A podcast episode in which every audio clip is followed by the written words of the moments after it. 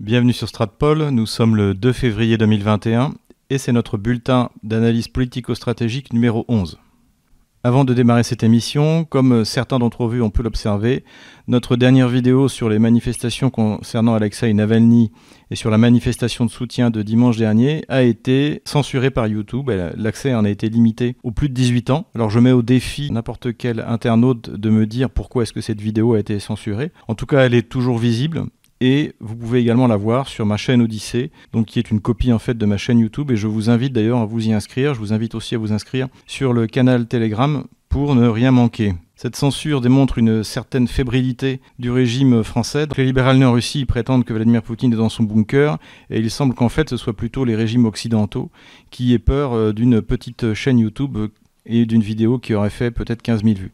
En tout cas, merci à ceux qui, euh, suite à cette censure, m'ont soutenu et qui ont continué à faire suivre la vidéo malgré les difficultés, ce qui fait que depuis la censure, la vidéo a pris près de 4000 vues. Donc n'hésitez pas à aller la voir. Merci en tout cas de votre soutien et de la générosité de certains internautes. Ceux qui veulent contribuer à notre chaîne eh bien, peuvent aller sur les comptes PayPal, Tipeee et Patreon qui sont en description de cette vidéo. Au sommaire aujourd'hui, le Quai d'Orsay contre Nord Stream 2, un retour sur l'émission euh, sur la Russie sur France Culture de dimanche dernier et la crise énergétique en Ukraine. Clément Beaune, qui est secrétaire d'État français à l'intégration européenne, a déclaré que les sanctions contre la Russie ne suffisaient pas et qu'il fallait désormais mettre fin à Nord Stream 2. Cette déclaration ahurissante venant d'un ministre français démontre un triple déclassement de la France justement sur la scène internationale. Tout d'abord, c'est un déclassement intellectuel qui montre que les élites de gouvernement sont des bureaucrates socialistes qui ne comprennent rien aux enjeux économiques et bien sûr pour qui l'intérêt national ne compte absolument pas. Rappelons que Emmanuel Macron, l'actuel président, un ministre au moment où la France a renoncé à livrer les Mistral à la Russie, ce que nous pouvons considérer comme une véritable catastrophe militaro-industrielle. Clément Beaune, comme la plupart des élites bureaucratiques françaises, comme la plupart de l'entourage d'Emmanuel Macron, ne comprend rien aux questions économiques. En effet, Engie, donc ex-Gaz de France, qui est une société euh, contrôlée par l'État, dont l'actionnaire majoritaire est l'État, a investi près d'un milliard de dollars dans ce projet qui permettra à la France d'augmenter le volume de gaz disponible et donc d'influer sur les prix. Plus il y aura du gaz livré en Europe, plus le gaz sera bon marché pour la France et bien sûr pour l'Allemagne. Donc une fois de plus, l'incompréhension par les élites socialistes des réalités économiques pourrait très bien emmener la France vers une catastrophe énergétique. D'autant plus que les, écologistes fanatiques qui sont au gouvernement actuellement ont obtenu la fermeture d'une centrale nucléaire et que la France risque cet hiver des difficultés d'approvisionnement en énergie électrique. On reverra au sujet de l'effondrement intellectuel des élites gauchistes la vidéo que nous avions fait à l'époque avec Yannick Jaffré. Deuxième constatation et deuxième déclassement, eh c'est que, comme je l'ai dit à plusieurs reprises, l'influence du lobby homosexualiste au Quai d'Orsay est fondamentale et déstabilise profondément la politique étrangère française.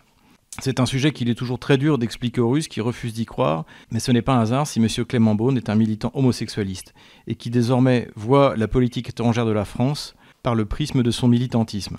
C'est tout à fait désolant que dans le pays de Jacques Bainville, la politique étrangère ne soit plus décidée en fonction des intérêts de la France, de manière logique et rationnelle, mais par le sentimentalisme et le ressenti de cette nouvelle génération de diplomates qu'Emmanuel Todd, un jour en les comparant aux diplomates russes, a souligné leur parfaite incompétence et leur absence de culture historique et diplomatique. En fait, Clément Beaune pense les relations franco-russes non pas avec sa tête, mais avec ses pieds, pour rester poli. En tout état de cause, nous n'avons jamais cru au pseudo-redémarrage de la relation franco-russe par Emmanuel Macron, que ce soit à Versailles au début de son mandat ou que ce soit au fort de Brégançon il y a deux ans. Et la puissance au sein du Quai d'Orsay, à la fois de la secte néoconservatrice et du lobby homosexualiste, empêchera tout renouveau de l'alliance franco-russe jusqu'à ce que les élites politiques changent enfin. Troisième constatation et troisième déclassement, qui sont les conséquences à la fois du fanatisme et de l'amateurisme de la diplomatie française, c'est que Clément Beaune est le symbole de ce revanchisme, de cet esprit de vengeance de la gauche française depuis la défaite de Donald Trump. Il faut voir que pour ces gens-là, la victoire et le mandat de Donald Trump pendant quatre ans a été vécu comme un véritable cauchemar. L'essentiel de leurs opinions politiques, depuis François Mitterrand qui s'opposa alors à la sortie de la France du commandement intégré de l'OTAN proposé par le général de Gaulle, l'essentiel de leur vision monde était un alignement total sur Washington. Et pendant 4 ans, pour résumer, Washington ne voulait plus d'eux. Donc là, il y a une espèce de fureur vengeresse qui s'est emparée de ces élites, notamment pour des raisons sociétales. Une des premières décisions qui a été prise par Joe Biden du point de vue de la défense, c'est d'autoriser les transsexuels à rentrer dans l'armée. Donc ces élites gauchistes voient Joe Biden comme le nouveau champion et comme le vengeur de cette humiliation qu'ils ont subie pendant 4 ans. Et leur obsession fondamentale est la Russie, puissance conservatrice, indomptable, insanctionnable. Et donc la politique étrangère française est soumise à cette classe de diplomates hystériques. Le résultat immédiat, c'est que l'interlocuteur unique et privilégié de la Russie en Europe est l'Allemagne. Et d'ailleurs, le gouvernement allemand a publiquement envoyé une fin de non-recevoir. Donc désormais, le sort de l'Europe se joue en fait entre la Russie et l'Allemagne, et la France n'a plus aucun mot à dire. Il y a peu de chances que son asservissement à la politique euh, des démocrates américains puisse aboutir à quelque chose de constructif. C'est d'ailleurs le deuxième thème de ce bulletin. Euh, nous avons écouté, suite au signalement par un de nos internautes et en commentaire, une émission sur France Culture du dimanche où il y avait notamment Madame Kaufmann, qui est une journaliste, et euh, Thomas Gomard, le fameux directeur de l'IFRI, dont nous avons souvent parlé et dont nous nous manquons régulièrement parce qu'il fait partie de ces analystes qui se sont toujours systématiquement trompés dans leurs pronostics sur la Russie euh, depuis à peu près une dizaine d'années. Je ne ferai pas de critique de ce qui était dit par les journalistes parce que eh bien, les journalistes, comme les jolies femmes, ne peuvent donner que ce qu'ils ont et donc je ne suis jamais exigeant en termes de qualité de contenu, en termes d'honnêteté vis-à-vis de gens dont la production dépend des ordres de leur rédaction et de leur capacité, de leurs connaissances, qui sont, il faut bien le dire, limitées en ce qui concerne en tout cas les journalistes français. En revanche, pour Thomas Gomard, qui est tout de même quelqu'un de sérieux, j'ai été vraiment surpris qu'il rejoigne l'hystérie générale contre la Russie dans ses déclarations tout simplement hallucinées. Répondre aux différents points qu'il a soulevés, parce que cela va donner une idée justement de ce rêve de vengeance des élites gauchistes françaises. Et ce qui est intéressant, c'est que Thomas Gomard, dans son combat contre la Russie de Poutine, n'hésite pas à faire de la désinformation. Première désinformation, il explique que les réformes constitutionnelles qui ont été validées par référendum l'année dernière ont mis fin à la constitution russe de 1993. Pour rappel, la constitution russe de 1993 a été mise en place par Boris Yeltsin. Elle avait pour but de renforcer l'exécutif et elle ressemble énormément à la Ve République française. C'est une belle constitution. Donc Thomas Gomard soutient que cette constitution en fait n'existe plus, ce qui est totalement faux. D'ailleurs, la plupart des modifications sont davantage d'ordre social, sur des indexations des retraites, etc., etc. Il a ce qui déplaît bien sûr comme des gens comme Clément Beaune, qui est l'affirmation du mariage comme l'union d'un homme et d'une femme. Et finalement, le seul reproche concret que fait Thomas Gomard, c'est qu'il dit que l'exécutif décide désormais du choix du parquet. Or, dans la plupart des pays, c'est comme ça que ça se passe. Je rappelle qu'à l'époque de François Hollande, le ministère de la Justice a même mis au point un parquet national financier qui a été chargé d'éliminer le seul candidat sérieux qui était opposé à Emmanuel Macron, qui était François Fillon. Donc encore une fois, c'est un reproche tout à fait même idiot pour quelqu'un qui connaît un peu le fonctionnement des ministères de la justice. Thomas Gomard se ridiculise également en reprenant le fameux thème de la brosse à WC euh, qui était censé coûter 700 euros, dont on a démontré dans notre dernière vidéo censurée que c'était une fausse information.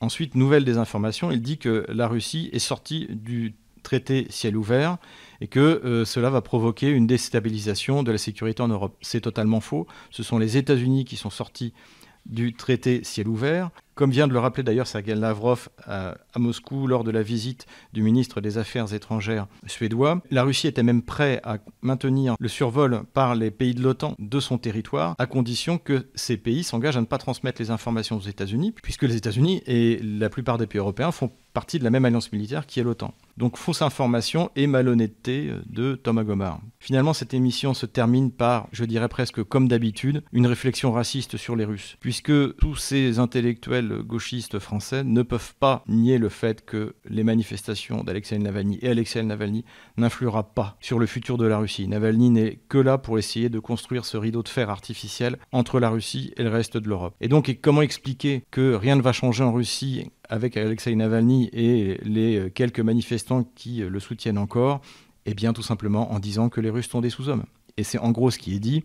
Et à la fin de l'émission, on nous décrit l'électorat de Russie unie comme celui des régions. En gros, ce sont les ploucs qui votent pour Vladimir Poutine. Or, c'est totalement faux.